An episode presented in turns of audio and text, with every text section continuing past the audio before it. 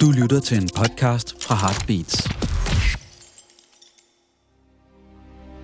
Human rights are women's rights, and women's rights are human rights. I can do what was not possible for any of them, with a whole empire listening. We want to end gender inequality. Vi kan sagtens lege, at der ikke er forskel på mænd og kvinder i Danmark. I speak on behalf of climate justice now. Gian, Gian, Azadi, women, life, freedom. I'm not a lone voice. I am many. And the norms and notions of what just is isn't always just is. Vi gjorde det!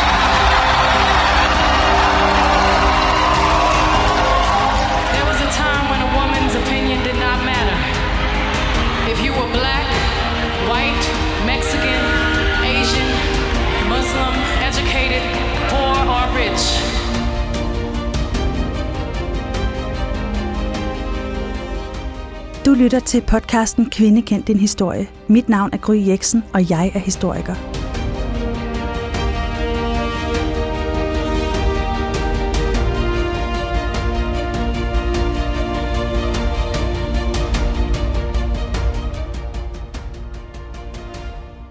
Jeg er stolt af at kunne fortælle, at denne episode af Kvinde kendt din historie er lavet i samarbejde med Dansk Flygtningehjælp.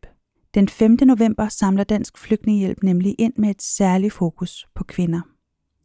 Det gør de med indsamlingen Gå for kvinder og piger på flugt. Og jeg vil gerne opfordre alle lytterne til at støtte denne indsamling, både hvis der kommer en indsamler forbi din egen dør, eller hvis du falder over et post på de sociale medier med en digital indsamling. Og nu til dagens afsnit.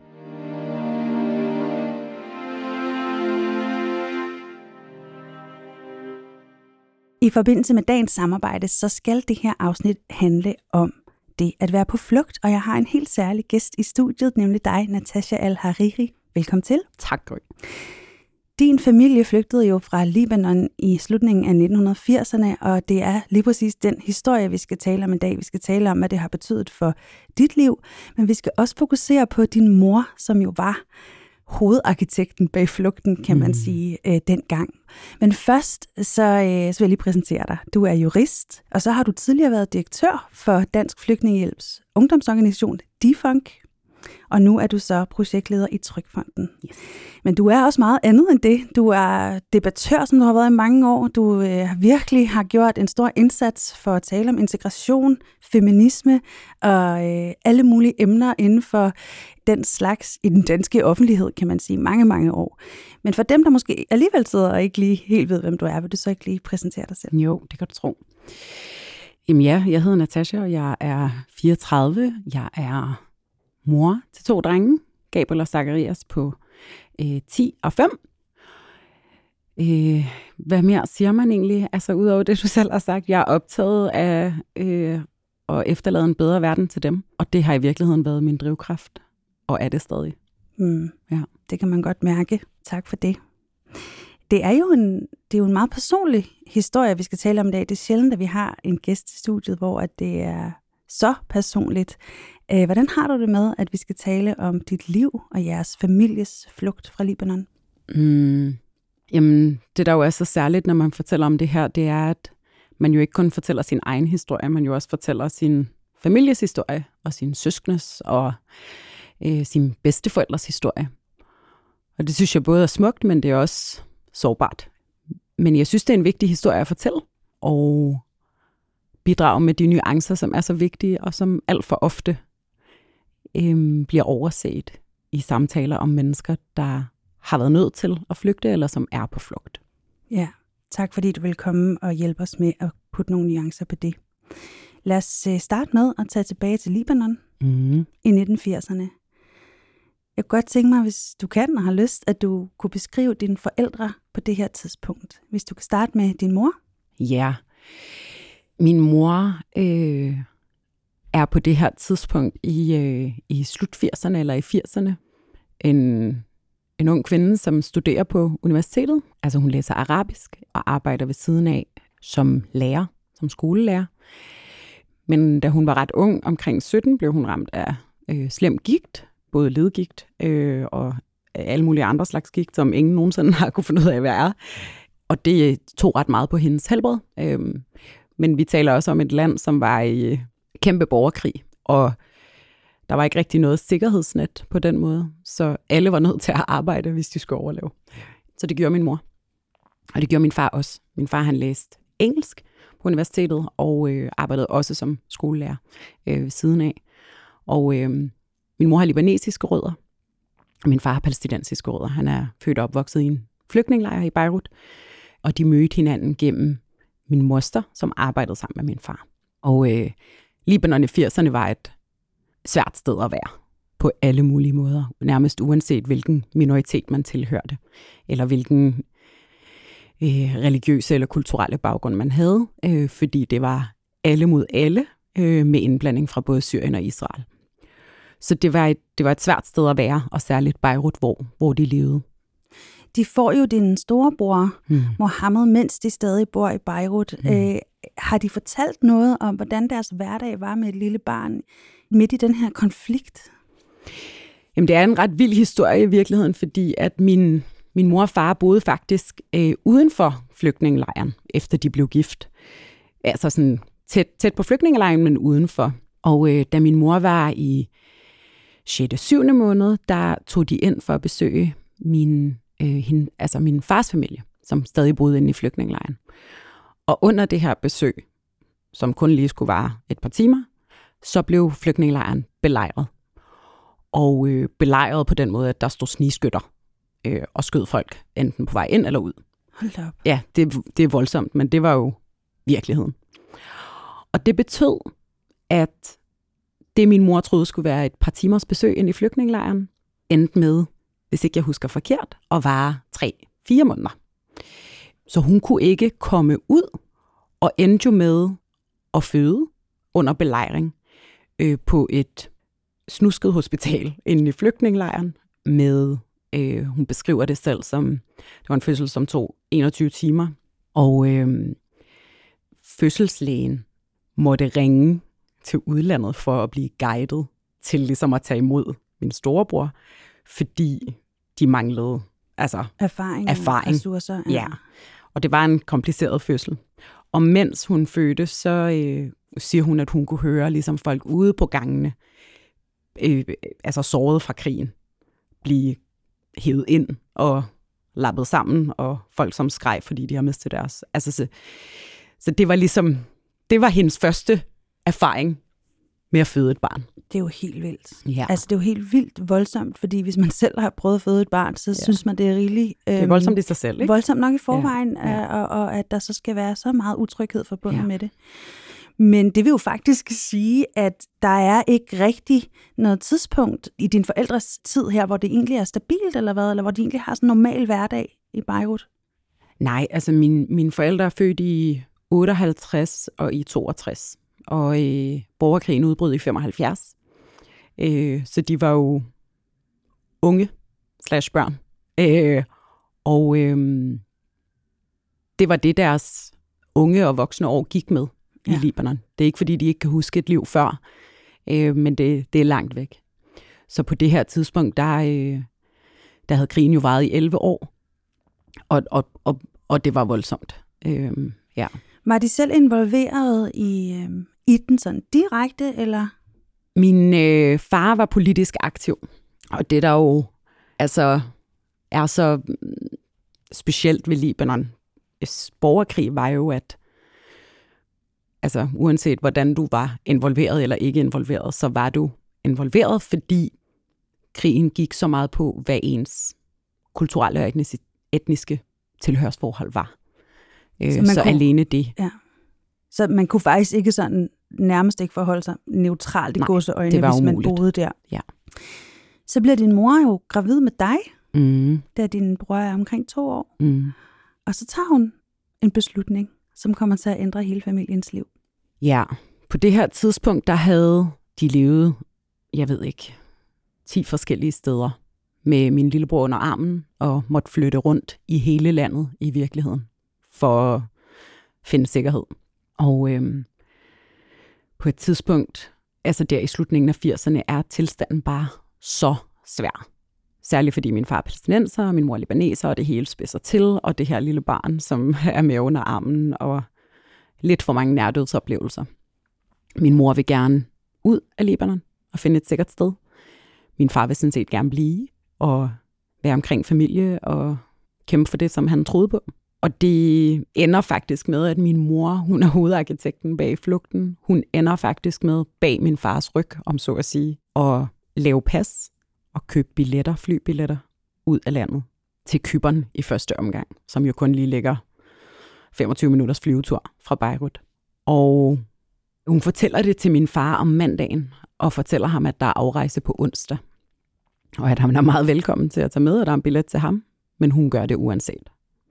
Min far bliver selvfølgelig rasende. Øhm, det er jo en stor beslutning, men ender jo heldigvis med at tage med. Hvor langt hen i sin graviditet er hun med dig på det tidspunkt? Min mor er vel 6-7 måneder ja. hen. Så hun er altså rimelig gravid? Hun er rimelig gravid, øh, men hun var også ekstremt tynd på det her tidspunkt, og øh, har aldrig haft store maver øh, som gravid, så hun kunne skjule det okay. øh, ret meget, øh, hvilket jeg tror har været en stor fordel, fordi hun endte jo med at de endte med at flyve en del gange, øh, før vi landede øh, i Danmark, eller i Holland, hvor jeg er født. Og hun løj som mindre gravid alle gangene. Okay. Ja. Inden vi når til flugten videre, så kunne jeg godt tænke mig at spørge, har du talt nogensinde talt med din mor om, hvad det kræver øh, psykisk at tage sådan en beslutning? Fordi hvis jeg, jeg har prøvet, når jeg har forberedt mig til den her optagelse, og jeg er også lidt berørt i dag, for jeg synes, verden er totalt at lave. Øhm, jeg har prøvet at forestille mig, hvordan det ville være at skulle tage sådan en beslutning. Jeg har så mange venner og så meget familie, øh, som jeg øh, slet ikke kan forestille mig at rejse fra. Og så det der med at rejse ud i ingenting. Altså ikke vide, hvor man ender med et mm. lille barn og, en, og et barn inde i maven. Har du nogensinde spurgt hende, eller snakket med hende om, hvad, hvad det krævede af hende at tage den beslutning, og hvad, ja. hvad hun følte? Øhm, men, min, men for min mor, der handlede, der var det jo ren overlevelse. Altså, de var jo redselslagende. Alene det at skulle igennem sikkerhedskontrollen i Beirut Lufthavn gav dem jo grå hår i sig selv. De var så bange. Så alene det at komme på et fly var jo frygtindgydende i sig selv. Jeg tror, min mor, hun nogle gange beskriver det som, hun føler, hun er, altså, hun føler, at hendes sjæl har forladt hendes krop 100 gange. Ja, så hun ligesom bare gjort og skubbet følelser det tror jeg ikke, man kunne. Altså, jeg tror bare, den der sådan erkendelse af, at det er sådan, det må være. Det, ja. det er det, der skal ske, hvis vi skal have en chance for at overleve. Så det er det, der må gøres. Ja. Og det var ikke gratis. Altså, og jeg tror sådan, lige præcis den der uvidenhed om, hvad er det for et liv, der venter, og hvad er det, der fremtiden bringer, tror, at det, der har været drivkraften for min mor, og jo senere hen også for min far, var jo, at et hvert liv var et bedre end et liv i konstant frygt. Ja. Tak, Natasja.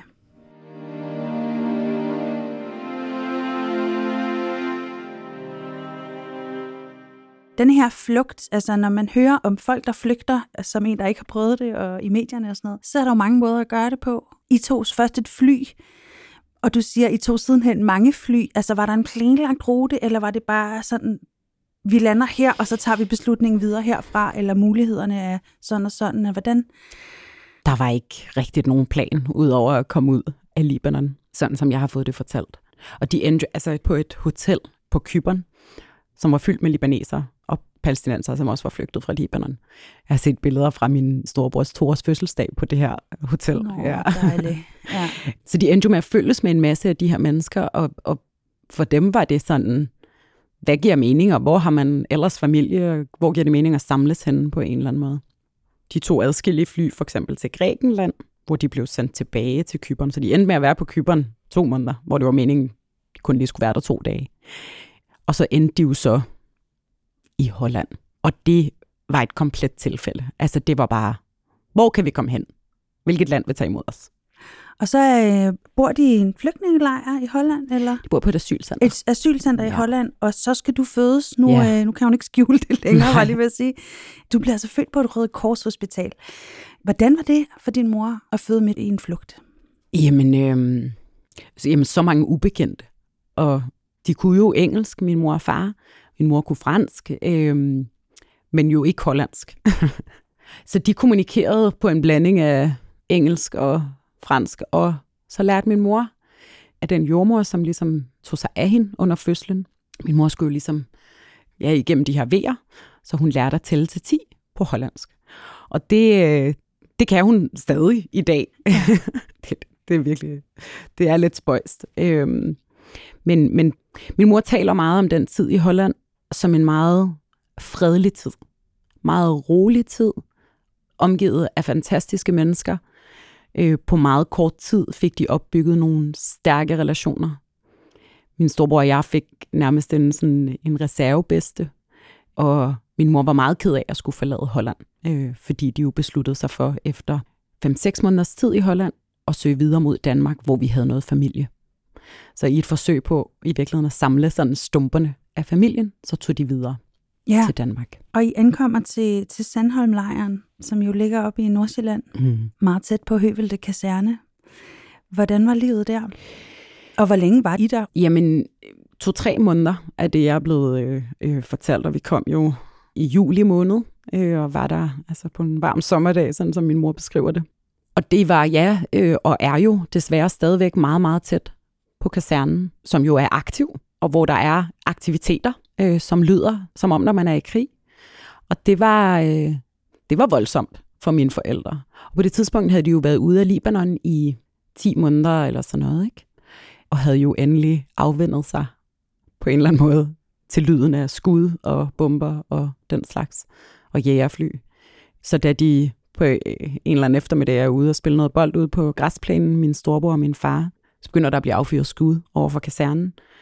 Og min storebror går fuldstændig i, i panik, fordi han har jo alligevel hørt de lyde før, øh, selvom han kun var et barn på to et halvt på det her tidspunkt. Ja, han ved, at det betyder fare. Ja, ja, lige præcis. Så mine forældre var ret lettet, da de blev slusset ud ret hurtigt, ja. i forhold til nu i hvert fald.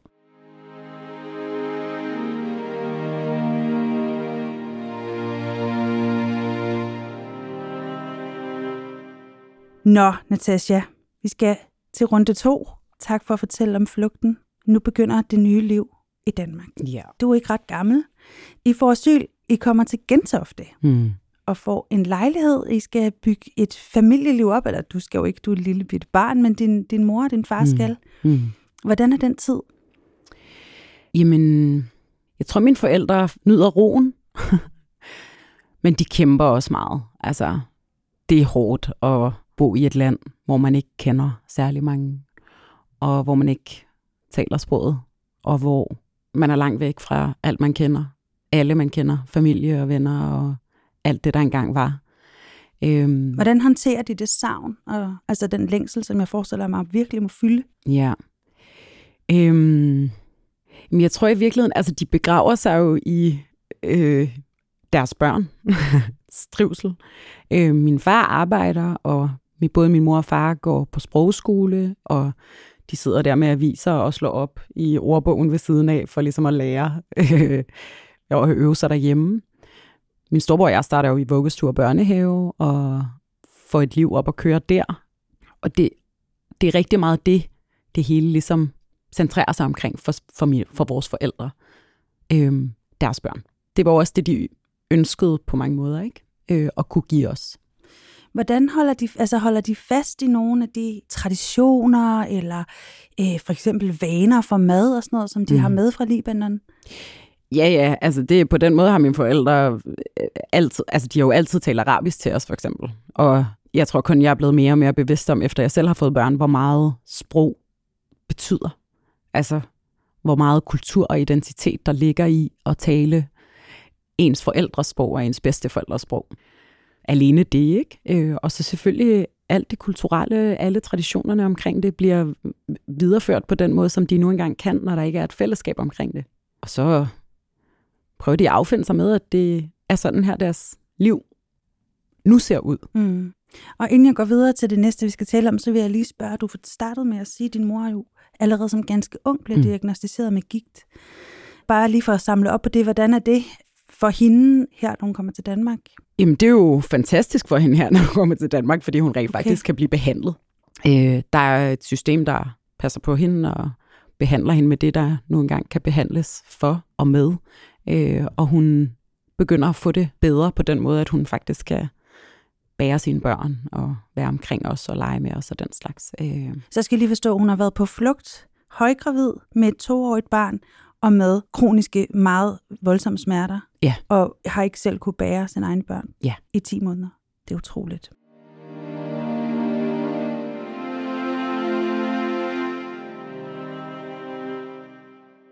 Nå, Natasha, nu tager det øh, den her samtale lidt en drejning. Mm. For du bliver jo større, og du starter i børnehave. Ja. I flytter til en villa-lejlighed i Hellerup, og du starter i en børnehave, der hedder Hellerup Ny Børnehave. Og der går en anden lille pige, og hun hedder Gry. og det er mig. ja. Og jeg har noget, jeg lige skal vise dig. Åh oh, nej. Jeg har nemlig været i gemmerne. jeg tror allerede. jeg har fundet nogle billeder af os to, der laver cirkusforestilling yeah! i børnehaven. og jeg synes lige, du skal se den. Nej, jeg har simpelthen aldrig set de her billeder. Jeg kan huske det her, som var det i går. Ja, hvad er det, I ser på billederne? Jamen, vi holder cirkusforestilling, og vi havde øvet os i så lang tid. Øh, og vi er simpelthen så flot klædt ud i tyldskørt og sjove hatte, mm. papirhatte på ja. hovederne. Og ja, vi sidder, det, vi er, øh, vi er meget små, men vi er også meget koncentreret om den her cirkusforestilling, som jeg mm, faktisk tror var sådan en sommerafslutningsting. Ja. Men det søde er også, at vi hele tiden står eller sidder ved siden af hinanden på de her billeder. Altså, jeg kan tydeligt huske, der er fra børnehaven, jeg kan huske, at vi var meget tætte veninder, men jeg synes også, det er meget rørende at se, Helt at vi også hele tiden, det er ikke bare inde i ens minder, når man ser billeder af det, så var det faktisk rigtigt. Ja. Det er jo også derfor, jeg har inviteret dig i dag. Eller, der er mange grunde til, at jeg inviteret dig i dag, men det er jo en lidt særlig historie, at I kom til Hellerup, og du kom ind i min børnehave, og vi blev meget hurtige veninder. Hmm. Hvad kan du huske fra børnehaven? Det er faktisk nogle af mine første minder, sådan rigtigt. Altså, øh, vi flyttede til Hellerup fra, fra Vanget i 93, og der skete virkelig et skift i vores familie, og bare, da vi flyttede ud i den her villalejlighed, som vi fik tildelt af Gentofte Kommune, hvor der var have. Vi kom fra en halvandenværelseslejlighed til en fireværelses villalejlighed. Mine forældre begyndte at trives meget mere, og det var tæt på vand, og jeg startede i børnehave, og min storebror startede i skole, og der vi fik også en lillebror, og min mormor var så heldig at komme på besøg fra Libanon i tre måneder, og det, altså, min mormor betyder så meget for mig, øh, hvad hedder det, og det, at hun var her, og det, at hun har set vores liv og hjem, er bare øh, utrolig betydningsfuldt for mig. Så den tid i vores liv var god. Så kommer jeg jo ned i den her børnehave, og jeg, jeg husker det også bare som sådan, altså, jeg husker bare, at jeg kom, og jeg ikke havde nogen venner, og så lige pludselig havde jeg bare dig og Cecilia. Ja. Men jeg husker også, at vi sådan, altså vi var jo også nogle små damer, mm. der alle sammen gerne ville bestemme. Ja, eller især måske også to. Altså jeg husker meget tydeligt, da du kom ind i mit liv, fordi jeg blev virkelig udfordret. Jeg har jo en storesøster derhjemme, som styrede alle lejene derhjemme, og Cecilia, som var den anden tredje pige i vores gruppe, var enebarn. Så når jeg kom ned i børnehaven, så var det ligesom mig, der kunne bestemme over Cecilia. Og det, jeg husker meget tydeligt ved dig, det var, at du, at du kom ind i, i børnehaven, og så begyndte vi at lege med dig, og du udfordrede mig virkelig. Altså, du skulle ikke bede om, at jeg skulle bestemme over dig. Og det tror jeg virkelig var sundt for mig. Og så kan jeg huske, fordi jeg har tænkt meget over, om jeg følte, at du var anderledes eller noget. Fordi det kan jeg slet ikke huske, at jeg havde tanker om. Men jeg kan huske to ting. Jeg kan huske, at I boede anderledes. Når jeg var hjemme og lege hos dig, så kan jeg huske, at I altså, simpelthen indrettede jer anderledes mm. end øh, mine danske venner. Og så kan jeg huske, at hjemme hos dig, der var det første gang, at jeg havde smagt pomfritter med mayonnaise. det har jeg bare elsket lige siden. og, så, øh, og så kan det er sådan jeg en meget mellemøstlig ting. Det, nej, det er det ikke. Nej, vel? det var nej. Jeg kan bare huske, at det var også det, for jeg kan bare huske, sådan, det gjorde indtryk på mig, at vi fik pomfritter med mayonnaise. og at de havde indrettet jer meget anderledes. Det her minde er også vigtigt. Jeg kan huske, at mens vi gik i børnehave, der kom Aladdin, Disney-filmen ud. Det var groundbreaking. Det var det. Og vi skulle alle sammen være Jasmin til fastelavn. Og der var jo selvfølgelig kun én. Uh, the one and only. Jasmin. og jeg var dødeligt jaloux. For du behøvede jo ikke den der akrylparyk, som vi andre må gå med. Du kunne bare komme der med de store sorte hår.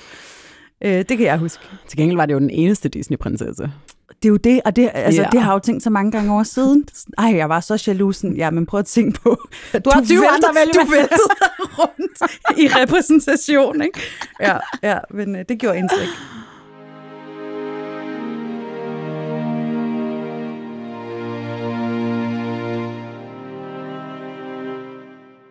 Vi kom jo ikke på samme folkeskole, så på den måde har vores liv skiltes lidt. Men øh, nu skal vi tale lidt om, hvordan dit tidlige øh, teenage-liv og dit ungdomsliv har været, for du bliver jo ret tidligt feministisk vagt. Du er også, øh, vælger også at gå med tørklæde og gå mere ind i din øh, religion. Hvordan er din ungdom i Danmark? Jamen god. Altså hvis jeg sådan bare skal sige det med få ord i virkeligheden. Altså jeg var et barn, øh, som trives og havde gode venner og havde gode relationer til mine lærere og gode relationer i sådan lokalområdet. Og jeg følte mig egentlig bare meget hjemme. Og det var ikke fordi, at jeg ikke vidste, at jeg også var anderledes, men jeg følte mig også meget hjemme. Og de to ting har på en eller anden måde altid eksisteret fint med hinanden. I perioder dårligere end andre, ikke? men sådan overordnet set fint. Og øh, det er rigtigt, så begynder jeg at, at bære tørklæde, da jeg er 13. Men det har ikke nogen sådan effekt på mit liv, eller øh, mine relationer, eller andet. Og så, øh, der sker jo også bare meget i verden øh, i de her år, ikke? Øh, både efter 9-11 og krigene øh, i Irak og Afghanistan. Og det er jo selvfølgelig noget, som også præger mit verdenssyn. Øh, den anden intifada i Palæstina. Øh, der sker bare rigtig meget, som på en eller anden måde også øh, er med til at give mig en forståelse af, hvad det er for en verden, som jeg også kommer fra. Ja. Øh, og er præget af. Og som jo også var med til at, hvad kan man sige, sende mine forældre på flugt. Altså, hvad er det egentlig, der sker ude i verden, som gør, at mennesker er nødt til at flygte? Så kommer Mohammed-tegningerne, og der går jeg på gymnasiet.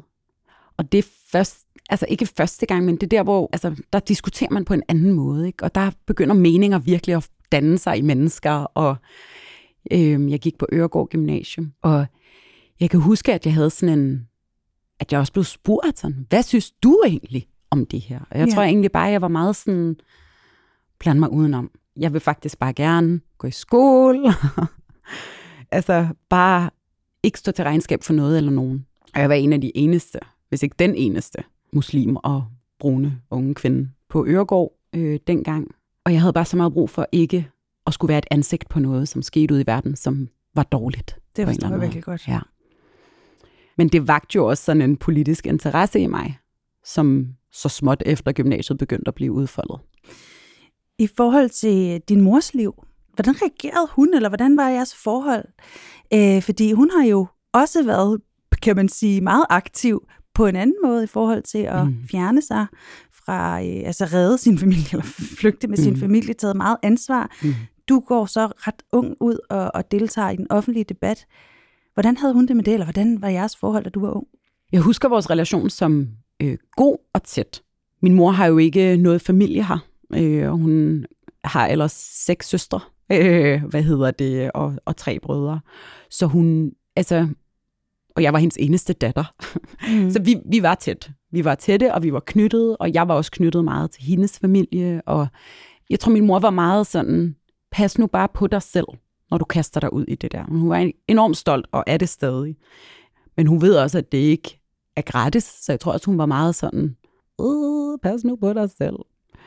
Og hun har jo også oplevet ting her i Danmark, altså af karakterer, som gjorde, at hun ikke følte sig særlig meget hjemme. Og jeg tror bare, hun var så bange for, at det kunne eskalere for mig, eller at jeg skulle opleve det. Og som forældre vil man jo altid forsøge at skærme sine børn, også når de tager beslutninger, som man skal have respekt for, eller ja.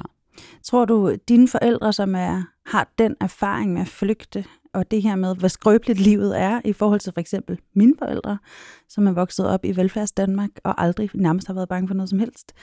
Tror du, de er ekstra nervøse for deres børns trivsel, eller tror du, det har en stor betydning, hvilket udgangspunkt øh, man har? Absolut. Altså det kan, det kan man aldrig tage ud af ligningen, at man har været nødt til at bygge sit liv op igen, på baggrund af fare øh, og frygten for at dø. Mm. Det, det tror jeg er, eller det ved jeg, er så skældsættende, som noget overhovedet kan være. Blev det, blev det kraftigt efter, at trusselsbilledet i medierne og i vores politiske billede efter 9-11 og Mohammed-tegningerne virkelig blev meget sort-hvidt i de her år? Altså kunne I mærke det ekstra? At blev I bange for, at I skulle flygte igen, for eksempel? Eller? Nej, det tror jeg aldrig, mine forældre har været bange for. Øhm, men de har været bange for, og i perioder mere end andre, hvad det betød for vores trivsel og deres børns trivsel.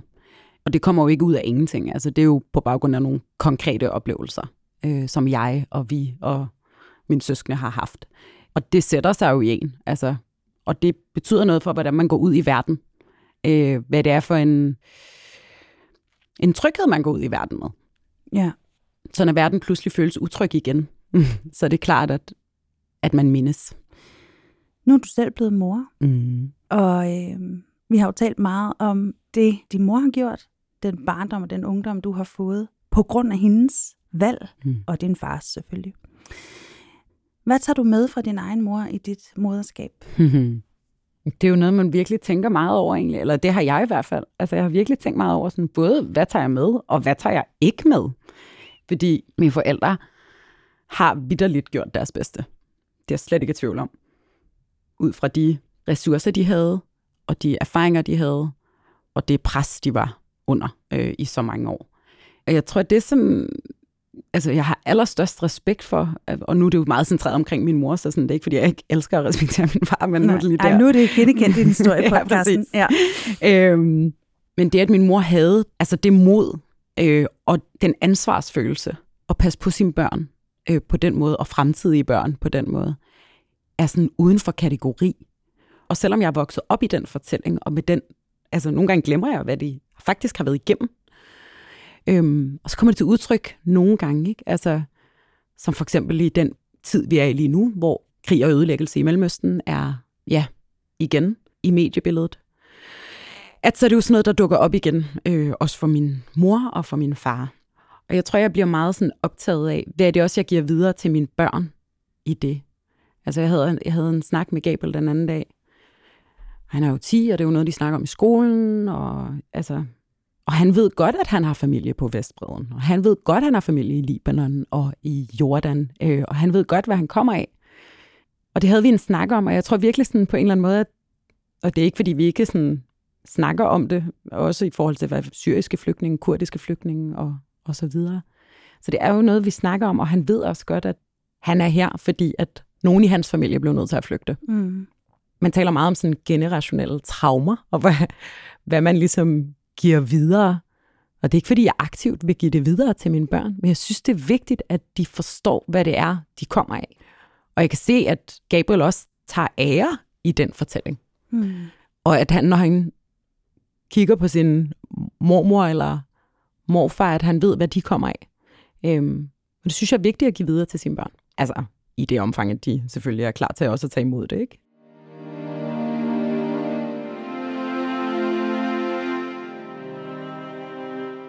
Nu skal vi til at, at afslutte, og fordi denne her øh, episode er lavet i samarbejde med Dansk Flygtningehjælp, som jo har fokus på kvinder og piger på flugt. Og det er jo i øvrigt også derfor, at vi har fokuseret meget på din mor og dig i dag, selvom at du har tre brødre og en far, som også har været en del af hele det her liv. Mm. Så vil jeg gerne spørge dig og stille dig nogle lidt mere generelle spørgsmål omkring kvinder og piger på flugt, fordi du har jo også været direktør for øh, øh, ungdomsorganisationen øh, Defunk, Dansk Flygtningehjælps Ungdom, og så har du også lavet øh, for nogle år siden, da de syriske flygtninge øh, strømmede ind i Europa, en dokumentar, hvor du simpelthen tager ned, Mm. og hedder den Opkald fra flugtruten? Ja, den hedder Hallo Syrien, opkald fra flugtruten. Hvor du faktisk oplever konkret, hvad det vil sige at være på flugt. Mm.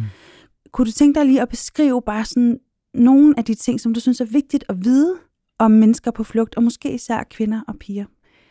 Vi ved, at piger og kvinder er meget mere udsatte på en flugtrute end mænd og drenge.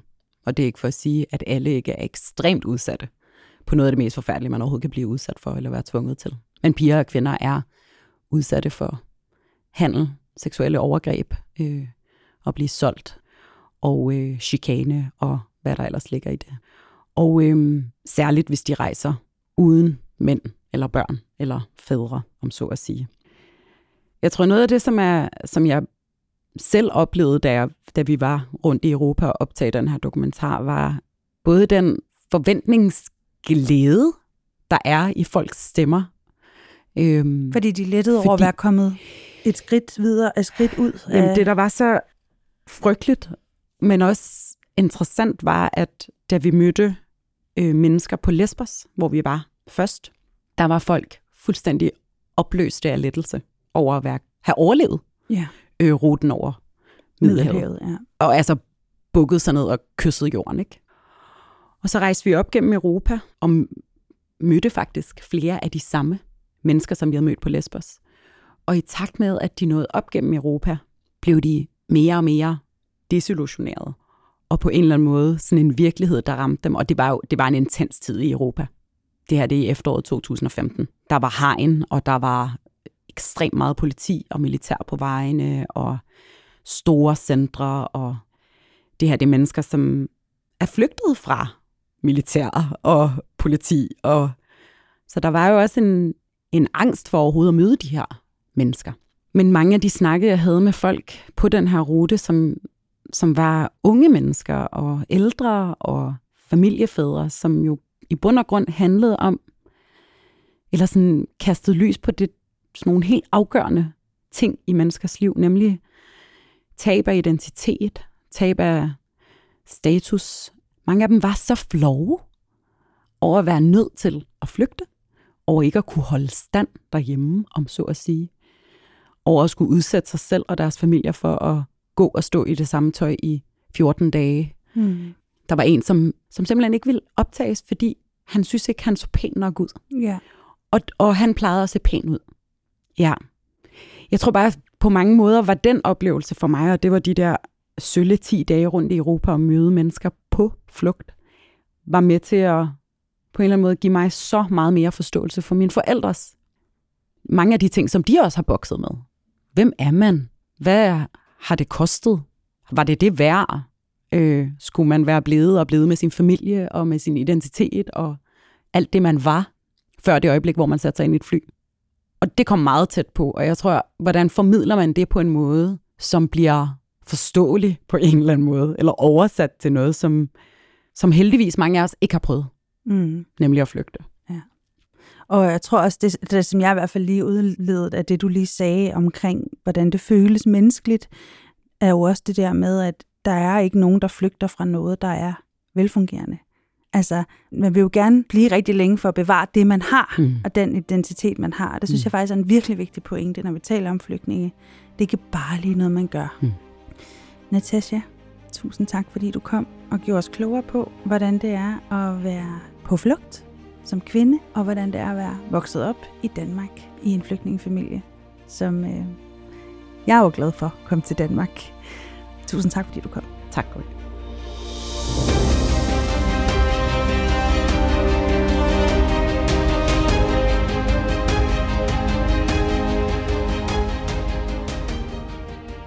Tusind tak, fordi du lyttede med til denne episode af Kvinde kendt en historie, som er lavet i samarbejde med Dansk Flygtningehjælp.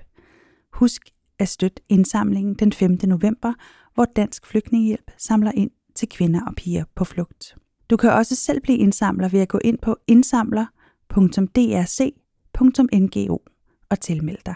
Så støtter du en meget vigtig sag, nemlig kvinder og piger på flugt.